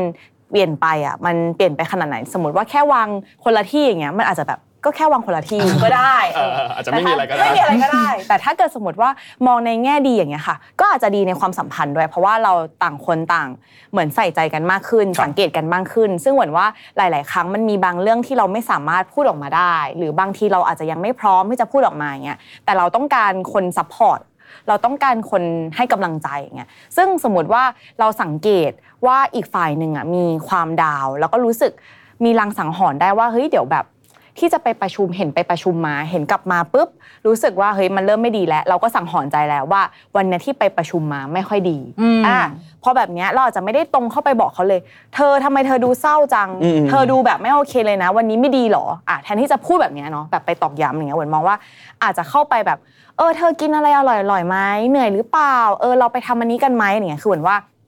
การที่เรามีลังสังหรณ์แบบเนี้ยมันก็ส่งผลทั้งดีและไม่ดีขึ้นครับอยู่กับว่าวิธีการใช้งานของเราว่ามันเป็นการใช้งานแบบไหนอย่างเงี้ยมากกว่าค่ะอ๋อแล้วอยากถามพี่มุกเพิ่มเลย เหมือนพี่เหวินช่วยนนท์สัมภาษณ์พี่มุกเลยวันนี้อ๋อคือคือนนท์กำลังกำลังจะกำลังจะถามพี่มุกต่อเลยว่าแบบเออแล้วถ้าสมมติว่าเราเราเรามีเรารู้สึกแล้วโอเค เราเริ่มมีลางสังหรณ์ เราสัมผัสได้ว่าสิ่งนู้นสิ่งนั้นรอบตัวมันเปลี่ยนแปลงไปหรือมันแบบเอ้ยมีอะไรผิดปกติแล้วอะไรเงี้ยแล้วเมื่อกี้พี่เหวินพูดพอดีเลยว่าแบบ แต่มันก็ขึ้นอยู่กับเราด้วยว่าเราจะ react สิ่งนั้นออกไปไหมถ้าเรา react ออกไปไม่ดีคนอาจจะมองว่าแบบเฮ้ยทำไมคุณขี้จับผิดอะทำไมคุณแบบชอบบอกว่าเราทำนู่นทำนี้อย่างเงี้ยมันมีวิธีไหมครับ หรือว่ามันมีแบบหลักการไหมว่า เราควรจะทำยังไงกับรางสังหรณ์ของเราดี ถ้าสมมติว่าเรารู้สึกว่า เอ้ย เรามีรางสังหรณ์ที่แม่นแล้วแต่ ทำยังไงให้คนไม่รู้สึกว่าแบบเหมือนเราจับผิดเขาอะไรอย่างโอเงี้ยเค ก็ต้องบอกก่อนว่าลางสังหรณ์เป็นสิ่งที่ดี ใช่ไหมเพราะว่าถ้าเราฟังมาตลอดจะรู้ว่าลางสังหรณ์มันทำให้เรารอด อืม อืม แล้วทำให้เราอะเอาคนที่รักรอดด้วย อืม ไม่ใช่แค่เรารอดใช่ไหมแต่ทีเนี้ยนักจิตก็จะพูดว่าปัญหาไม่ใช่ปัญหาแต่อยู่ที่วิธีการแก้ปัญหา อ่า อืม อ่าเพราะงั้นคนที่มีลางสังหรณ์หรือมีความวิตกกังวลไม่ใช่เรื่องที่ผิดอื มมันเป็นเรื่องที่ดี แต่ขึ้นอยู่กับวิธีการจัดการหรือ action นั่นเองครับเหมือนที่เหวินบอกอะบางคนน่ะผิดปกติอะแต่ต้องบอกว่าภายใต้ความผิดปกติ อย่างเช่นนนท์อย่างเงี้ยอุ๊ยปกติไม่เคยแบบฉีดน้ำหอมเลยอยู่ฉีดน้ำหอมแฟนบอกต้องเอ๊ะยังไงอ้าวอืมเออเออเออเออใช่ไหมแต่จริง ๆ แล้วอะต้องควรต้องเข้าใจก่อนว่า ภายใต้หนึ่งพฤติกรรมอะ มันมีเบื้องหลังเยอะมากอืมมันมีบริบทเยอะมากอืมใช่ไหมแล้วก็เราไม่รู้เลยว่าการที่คนคนนี้เป็นแบบเนี้ยมันมีอะไรเกิดขึ้นกับเขาอืมเราตั้งสมมติฐานได้ แต่เราไม่ใช่เขาอืมอ่าโอเคไหมอ่า เพราะงั้นน่ะเราต้องเปลี่ยนละ เราต้องเปลี่ยนละ เราจะต้องสวมหมวกนักสืบครับอืมอ่า เพราะงั้นเนี่ยเวลาที่มันมีความสังหรณ์ลางสังหรณ์เกิดขึ้น สิ่งที่เราทำเราจะไม่เป็นผู้พิพากษาอืมคนปกติจะเป็นผู้พิพากษาอืมเรามีลางสังหรณ์ปุ๊บ เกิดอะไรขึ้นอืมเหมือนไปจับคนอื่นเขาใช่ไหมแบบนี้ใช่ไหมสอบสวนสอบสวนสืบสวนสอบสวนแต่ไม่ใช่ เราต้องเปลี่ยนหมวกเราต้องเปลี่ยนเป็นนักสืบอืมถ้าเป็นนักสืบปุ๊บนักสืบทำยังไงอยู่ๆจะเดินโต้งๆมาแบบไม่ไม่ไม่ได้ ใช่ป่ะเราต้องนึกว่าเราเป็นเชอร์ล็อกโฮมอืมอ่า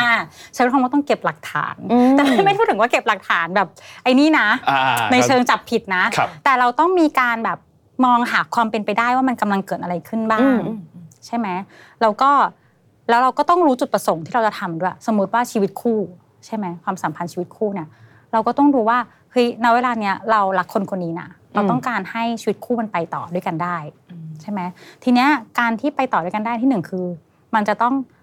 เมื่อไหร่ที่มันมีความผิดปกติเกิดขึ้นน่ะ มันจะต้องมีการทำงานอะไรบางอย่าง มันต้องมีทรายอะไรบางอย่างที่ผิดปกติแหละแต่ทีเนี้ยเราต้องดูว่ามันเกิดจากอะไรอืมใช่ไหมเราก็เริ่มสืบ แต่สืบมาที่นี่ก็คือสืบจากการที่ตั้งสมมติฐาน อ่าจากการถามเขานี่ดีที่สุดเลยนะ ไม่ต้องคิดเยอะถามถ้าอย่าไปไปเลยถ้าอย่าไปซับซ้อนอืมแล้วถามเลย แต่การถามเนี่ยมันไม่ต้องมันจะต้องไม่มาจากอารมณ์อืมใช่ไหมมันต้องไม่ไม่เกิดการแปลความก่อนอืมถูกปะปกติคนเราชอบแปลความก่อนครับอ่าเขาต้องมีคนใหม่แน่เลยอืมถูกปะแต่จริง ๆ แล้วเนี่ยถ้าเราเป็นหมวกนักสืบเราจะถามก่อนจำไว้ว่าถ้าเกิดตำรวจก็จะมีเรื่องอะไรนะ ถ้าเกิดหลักฐานไม่แน่นพออะ ก็ถือว่าเป็นคนบริสุทธิ์อืมอ่าอ่าเราต้องมีแบบแบบนี้ยไว้กก่อนประโยชน์ให้อ่าให้จำเลยให้แต่ไม่ใช่จำเลพยายามหาจับหลักฐานนะอืมแต่เราต้องพยายามที่จะดูว่าเฮ้ยตอนนี้มันกำลังเกิดอะไรขึ้น เหมือนที่เมื่อกี้เหวินบอกเฮ้ยมันมีความผิดปกติเกิดขึ้นนะเราก็เออเป็นเรื่องงานหรือเปล่าอืมเพราะงั้นเนี่ยสิ่งที่ดีที่สุดคือการถามเขา ถ้ามันไม่ใช่เขาจะบอกอืมเราก็ดูบริบทแวดล้อม บางทีการที่นนท์ฉีดน้ำหอมอาจจะเป็นเพราะว่าอ๋อเพื่อนมาให้ลองยี่ห้อใหม่ก็ได้อืมเออ เพื่อนเป็นแบบนักธุรกิจด้วยกันแล้วกำลังออก Product ก็ได้ใหม่อืมใช่หรือว่านนท์กำลังแบบจะต้องไปสัมภาษณ์งาน แล้วก็แบบอยากจะได้ความมั่นใจก็ได้ มันมีบริบทเยอะมากเพราะงั้นนะสิ่งที่มันเกิดขึ้นคือลางสังหรณ์นะมันมีหน้าที่ทำงาน แต่ก็ต้องรู้นะ มันมาเพราะมันอยู่ด้วยการใช้สมองสัตว์เลื้อยคลานอืมอื้อหือเนาะเราก็ต้องประมวลนิดนึงใช่ แต่ว่าการที่เรามีรางสังหรณ์นะเหมือนเรามีชุดข้อมูลชุดข้อมูลหนึ่งอะแต่เราต้องใช้สมองมนุษย์นะอืมในการเลือกว่าเราต้องการผลลัพธ์แบบไหนอ๋อ นนเคยมีไม่ใช่เคยมีนนท์มีเพื่อนคนหนึ่งเขาเคยแบบปกติเขาไปไปทำงานอะไรเงี้ยเขาก็ไม่ได้เซ็ตผมอยู่ดีวันหนึ่งเขาเซ็ตผม แล้วก็ฉีดน้ำหอมอะไรเงี้ยจนแฟนทักว่าแบบทำไมวันนี้ต้องเซ็ตผมทำไมวันนี้ต้องฉีดน้ำหอมทั้งที่แบบไม่มีอะไรแค่แบบอยากแต่งตัวดีอยากแบบฉีดน้ำหอมเฉยคือไม่มีอะไรเลยจริงๆอะไรเงี้ยเออแต่ว่าแบบเหมือนตอนนั้นแฟนก็ทักขึ้นมาอะไรเงี้ยแล้วสุดท้ายก็เลยแบบมันนั่งคุยกันเลยว่าแบบเอ้ยทำไมถึงรู้สึกว่าเรากำลังจะ ไปเจอคนอื่นหรอว่าเราถึงเซ็ตผมให้เท่อะไรเงี้ยทั้งๆที่แบบเราแค่อยากเท่อยากหล่อเฉยๆอะไรอย่างเงี้ยเออมันก็เป็นเรื่องหนึ่งเหมือนกันที่พอมาบริหารในความสัมพันธ์อะมันก็ต้องแบบ balance กันดีๆเหมือนกันใช่พี่ว่าการสื่อสารน่ะสำคัญมากอืมอย่างที่บอกเนอะพอลางสังหรณ์มันเข้ามาในเรื่องของ relationship ปุ๊บมันมันสำคัญกับเรื่องของการให้เกียรติครับแล้วก็ความเคารพแล้วก็ความเชื่อใจกันอืมอืมเพราะงั้นเนี่ยมันเป็นเรื่องของคนสองคนที่มันจะต้องมานั่งคุยกันอะเออแล้วก็มันก็ต้องแบบ สุดท้ายแล้วมันมันต้องให้เกียรติทั้งเขาและเรานะครับเออหมายความว่าให้เกียรติเขาด้วยการแบบไม่ใช่ยัดเยียดความผิดให้เขาอืมก็ถามความจริงจากเขาอืมใช่ไหมเขาตอบยังไงเนี่ยมันก็ขึ้นอยู่กับเราแล้วว่าเรา trust ในความสัมพันธ์นี้แค่ไหนอืมแต่ถ้าเมื่อไหร่ที่รู้สึกว่า เฮ้ยถามแล้วเขาบอกว่าไม่ใช่ แต่มันก็มีอีกนะหนึ่งสองสามสี่รางสังหรณ์มันจะเริ่มเข้มข้นขึ้น ตอนนั้นน่ะต้องต้องมากลับถามตัวเองแล้วแหละว่าอืมเฮ้ยเราโอเคไหมอะกับความสัมพันธ์นี้ครับอืมอืมเออมันจริง ๆ หรือเปล่าอ่า อ่าเออเออเออน่าสนใจทีนี้อันเนี้ยมันเป็นเรื่องของในมุมคนใกล้ตัวเนาะอืมกับแฟนกับเพื่อนกับครอบครัวที่ใกล้ตัว แล้วถ้าสมมติว่าในมุมรางสังหรณ์ว่าโอเค การมีรางสังหรณ์ที่ดีคือโอเค ในมุมหนึงเป็นเรื่องที่ดีละแน่นอนละนอกจากคนใกล้ตัวแล้ว ถ้าคนที่แบบไกลตัวหน่อย อาจจะเป็นเพื่อนที่เราไม่ได้สนิทมาก หรือเป็นเพื่อนร่วมงานอะไรเงี้ยรางสังหรณ์มันสามารถเอามาปรับใช้กับเรื่องพวกนี้ได้ด้วยไหมครับอืมสำหรับเวิร์นนะแบบมันปรับใช้ได้แน่นอนอยู่แล้วเนาะแล้วก็ เดี๋ยวแชร์เคสให้ฟังก็ได้ค่ะว่า ที่เกิดขึ้นไปก็คือว่าเออเราอะสามารถสังเกตเห็น เรียกว่า vibe ของบริษัทที่เปลี่ยนไป หรือว่าเราจะสามารถเริ่มเห็นว่าใครเป็นคนต้นกำเนิดอืมของวายนี้อะไรอย่างเงี้ยอืมหรือว่าวายของน้องในทีมเปลี่ยนไปครับเราก็จะเริ่มรู้แล้วว่าอืม ต้องสังเกตเพิ่มเติมสักนิดนึงเหมือนที่พี่มุกบอกเลย คือเราต้องเป็นนักสืบแหละเหวนก็เริ่มไปสืบแล้วว่า สืบจากพยานแวดล้อมอะสืบจากอินสตาแกรมอ่าเสิร์ชจากเอ่อสิ่งที่เขาลงอะไรอย่างเงี้ยค่ะ เราก็ต้องเหมือน เอาจริง ๆ มันก็จะเหมือนมันจะมีเส้นบางๆ ระหว่าง เราเป็นนักสืบกับเราเป็นสตอกเกอร์เหมือนเราก็อยากจะรู้ว่ามันเกิดอะไรขึ้นครัแต่บมันเกิดจากเหมือนว่ามันอยู่ที่เจตนาก่อน คือเจตนาเราคือเราอยากรู้ว่า เอ้ยมันเกิดอะไรขึ้นนะมันแปลกๆไปอะไรอย่างเงี้ยค่ะ แล้วเราก็จะเริ่มสังเกตแล้วว่า สิ่งเนี้ยมันมีสิ่งที่เปลี่ยนไปอะไรเงี้ยแล้วก็เราจะได้รู้เท่าทันว่า น้องในทีมเจอปัญหาอะไรหรือเปล่าครับหรือว่าเขากำลังต้องการความช่วยเหลืออะไรจากเราหรือเปล่า หรือว่าใครกำลังมีปัญหากับใครอะไรอย่างเงี้ยค่ะ ซึ่งหลาย ๆ ครั้งเนี่ยเออน้องไม่น่ามาบอกเราตรงๆอยู่แล้วอือฮึเดินมาบอกเราคงไม่เดินมาแบบ ผมมีปัญหากับคนนี้ครับพี่อย่างเงี้ยเขาก็คงไม่มาบอกเราตรงอ่าใช่ใช่ๆแต่ว่าเราต้องเป็นคนที่มอนิเตอร์แหละว่า ใครมีอะไรเปลี่ยนไปหรือเปล่าทั้งทางที่ดีและทางที่ไม่ดี น้องบางคนก็แบบอยู่ดีๆ ช่วงนี้ก็อารมณ์ดีผิดปกติอืมแล้วก็เริ่มแล้ว มีความรักหรือเปล่า อะไรอย่างเงี้ยแล้วเราก็อยากจะรู้เออเออ เราก็จะไป search แล้วเราก็จะเริ่มแบบบางที เราพอเราสังเกตเราก็จะเริ่มรู้แล้วว่าคนเนี้ยเรามอนิเตอร์อะไรอย่างเงี้ยค่ะ แล้วเราก็จะเริ่มแบบสุดท้ายแล้วบางทีเงี้ยเราก็จะเริ่มมีคำถามบางคำถามที่ไปหยอดไว้ให้ แต่ว่าไม่ได้บังคับให้เขาต้องมาเล่าให้เราฟัง แต่เราไปหยอดไว้ก่อนว่า เออจริง ๆ มีอะไรก็มาคุยกับพี่ได้นะอะไรอย่างเงี้ยคือไปหยอดไว้ก่อนอะไรเงี้ยซึ่งพอแบบเนี้ยมันคือเกิดจากการที่เราสังเกตแล้วเราไปบอกเขาเลยว่า อืมอืม เธอมีอะไรมาบอกฉันได้นะอย่างเงี้ยแต่ไม่ได้บอกว่าเธอเล่าให้ฟังหน่อยไม่ได้แบบเล่าให้ฟังหน่อยสิเกิดอะไรไม่ได้ไปขึ้น force อ่าอ่าไม่ได้ฟอสเขาเพราะว่าโอเคเหมือนว่า ครอบครัวกับเอ่อเพื่อนร่วมงานเนี่ยมันคือคนละสเต็ปเนาะมันไม่ใช่แบบครอบครัวมันคือแบบหนึ่งอืมแล้วก็เพื่อนร่วมงานเราก็มีระยะอีกแบบหนึ่งเนาะครับน้องในทีมเราก็มีระยะอีกแบบหนึ่งซึ่งเราก็ต้อง keep professional อยู่แหละไม่ใช่มันเป็นเรื่องส่วนตัวเขาอืมซึ่งถ้าเขาอยากจะเล่าเขาก็มาเล่าเองอืมแต่เราแค่บอกเขาเฉยๆว่า เราเป็นพื้นที่ที่มาเล่าให้เราฟังได้นะอะไรเงี้ยทั้งเรื่องของคนที่แบบอ่ามีทั้งมีความสุขกับคนที่มีความทุกข์อย่างเงี้ย ซึ่งถ้าเราเป็นคนที่สังเกตอะเราก็จะเริ่มรู้แล้วแหละว่าน้องคนนี้มีปัญหาควรจะไปประกบนะอะไรอย่างเงี้ยหรืออืมสมมติเรารู้ว่าเฮ้ยน้องคนนี้ดูแปลกๆ แต่ว่าเขาอยู่แบบห่างกับเราระดับหนึ่งแบบ เราก็ไม่อยากจะแบบไปเข้าไปเลยประชันชิดทางทางๆที่เราไม่ค่อยคุยกันหรือมันจะ too obvious เกินมันดูไป obvious ไปแบบว่าเธอมีอะไรมาบอกเรานะ แต่บางทีน้องก็ไม่ได้ถึงขั้นแบบ มันมีหลาย step กว่าจะถึงเราอะไรเงี้ยค่ะ แต่เราก็มีวิธีการไปบอกอีกคนนึงที่ step ใกล้เขาไปบอกว่าอืมรบกวนช่วยไปลองมอนิเตอร์น้องหน่อยเนาะดูเหมือนน้องไม่ค่อยโอเคนะ ช่วงเนี้ยลองไปดูให้หน่อย ซึ่งเหมือนว่า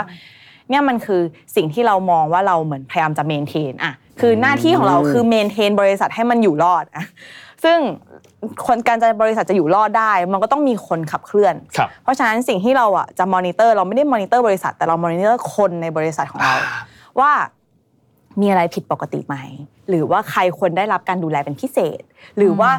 บางทีเนี่ยเหมือนว่าหลาย ๆ คนก็อาจจะรู้ว่าถ้าสมมติว่าคนไหนจะลาออกเราจะเริ่มสัมผัสได้แหละว่าอืมเหมือนจะลาออกนะอะไรอย่างเงี้ยนึกออกไหมหรือว่าเหมือนว่าจะ มีแฟนนะ เหมือนว่าจะทะเลาะกับคนนี้นะอะไรอย่างเงี้ยค่ะหรือแบบไม่ค่อยโอเคคนนี้อะไรเงี้ยซึ่งเราอะเหมือนว่าในฐานะที่เราแบบเป็นคนดูแลครับค่ะเราก็ต้องแบบมอนิเตอร์สิ่งเหล่านี้แหละแล้วก็เอาสิ่งที่เราเป็นรังสังหรณ์เนี่ยแหละมาประกอบรวมกัน เพื่อให้มันเกิด ให้มันเกิด result ที่เราอยากได้ คือการที่ maintain บริษัทแล้วเราก็ก้าวหน้าไปด้วยกัน ไม่ใช่แบบอืมอืมเราไปคนเดียวไม่ได้อยู่แล้วสำหรับหวนหวนก็รู้สึกว่าเวลาที่เนี่ยคนที่ไกลออกไป เราก็ต้องมีระยะห่างมีขอบเขตของการซักถามของการดูแล แต่ว่าจะทำยังไงให้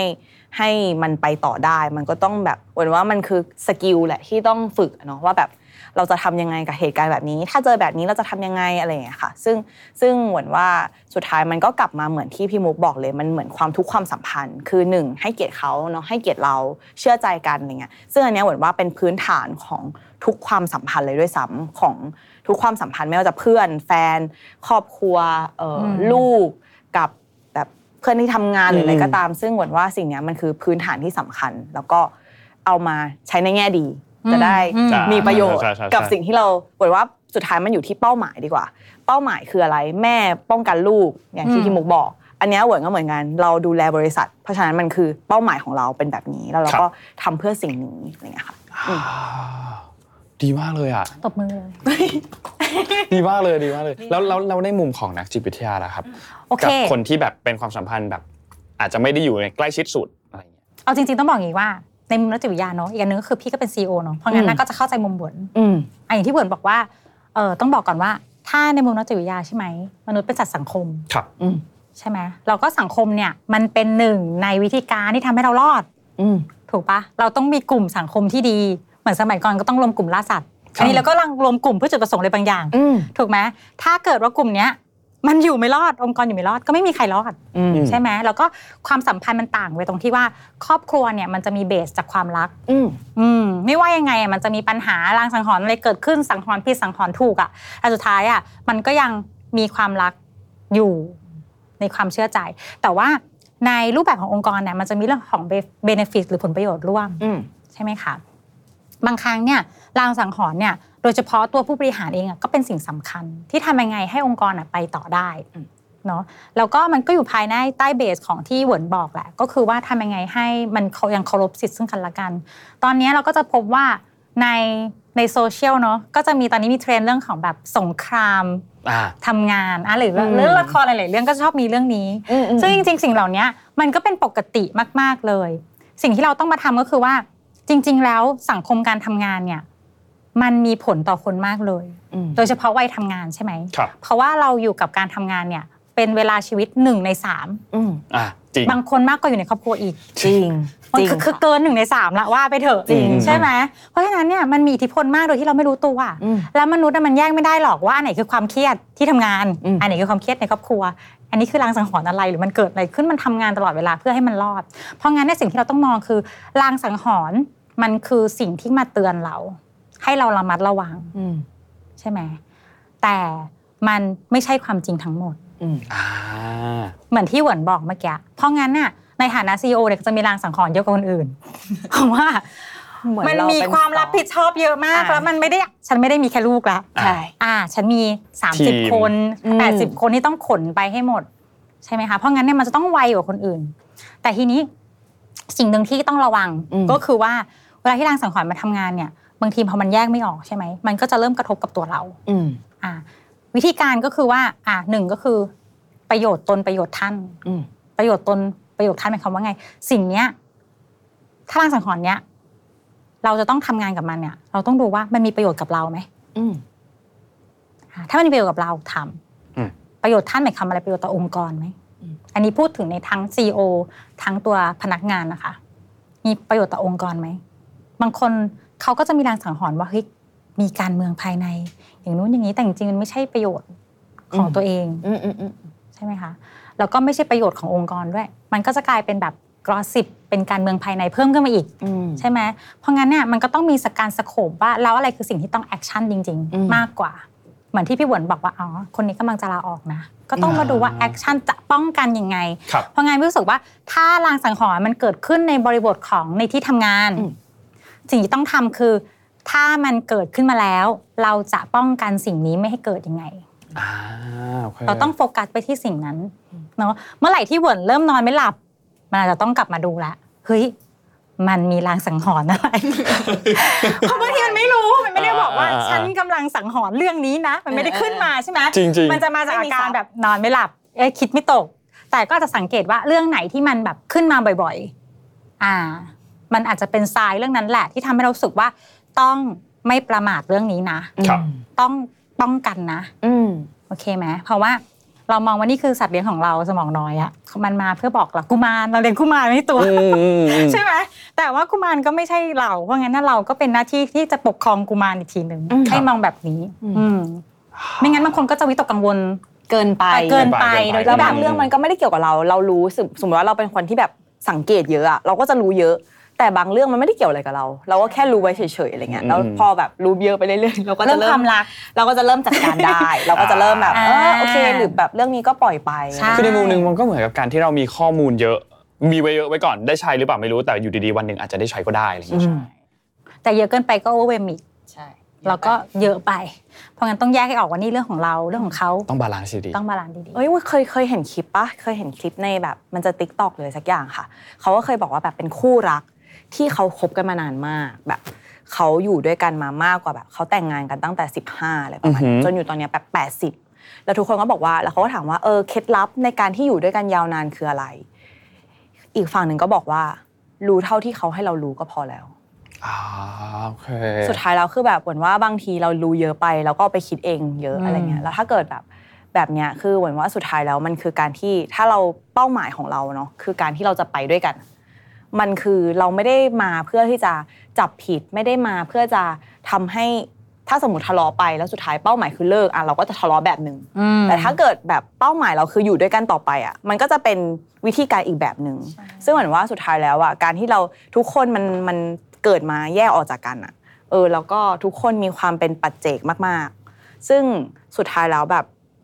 มันคือเราคือการปรับตัวให้มันเข้ากันในจุดที่โอเคสำหรับ กันและกันในทุกความสัมพันธ์อะไรเงี้ยหวนก็มองว่าแบบแบบเนี้ยมันคือเรารู้เยอะก็ได้ แต่ว่าสุดท้ายแล้วเราต้องมาจัดการกับเราด้วย สมมติเราดูเยอะไปแล้วเราแบบไม่ได้สร้างประโยชน์อะไรกับเรา ก็ไม่รู้ก็ได้อืมสุดท้ายแล้วถ้าเกิดมันอยู่บนพื้นฐานของเป้าหมายเดียวกัน ยังมีเป้าหมายเดียวกันอยู่ ว่าเราจะอยู่กันไปด้วยกันอย่างเงี้ยแหละอะเพราะฉะนั้นแบบหลังจากเนี้ยเวลาที่มันเกิดอะไรกระจุกกระจิกกระจุกกระจิกเนี่ยมันอาจจะไม่ได้เป็นเป้าหมายของเราอะก็ปล่อยมันไป อืมพี่จะพูดถึงเรื่องของการที่แบบทำให้ความปกติคือความเฮลตี้อะ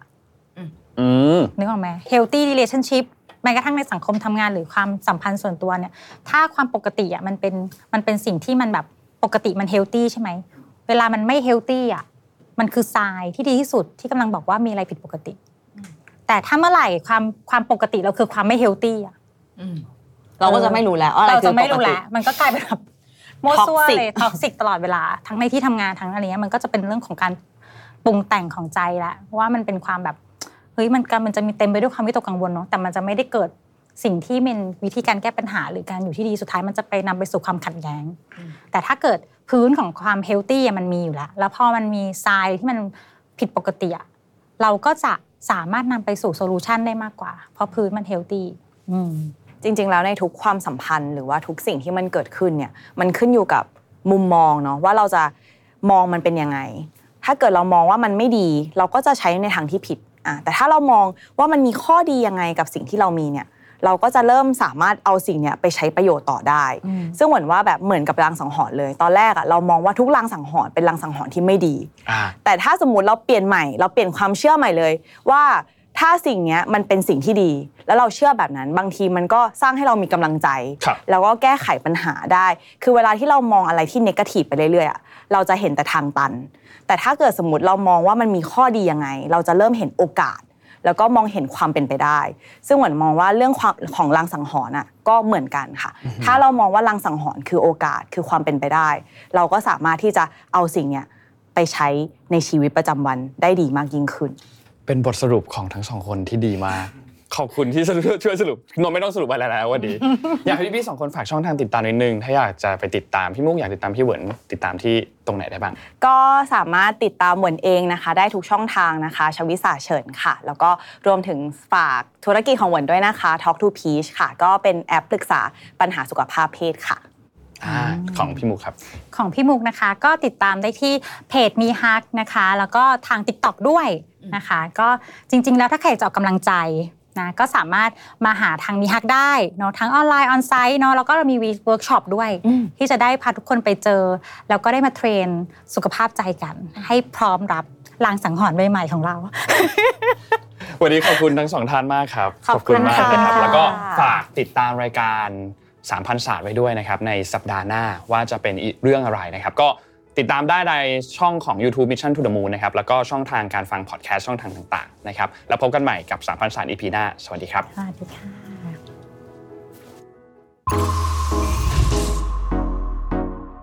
Mission to the Moon. Continue with your mission. พบกับรายการ 3,000ศาสตร์ที่จะพาทุกคนมาท่องในโลกของสารพันศาสตร์ที่ว่าด้วยเรื่องความสัมพันธ์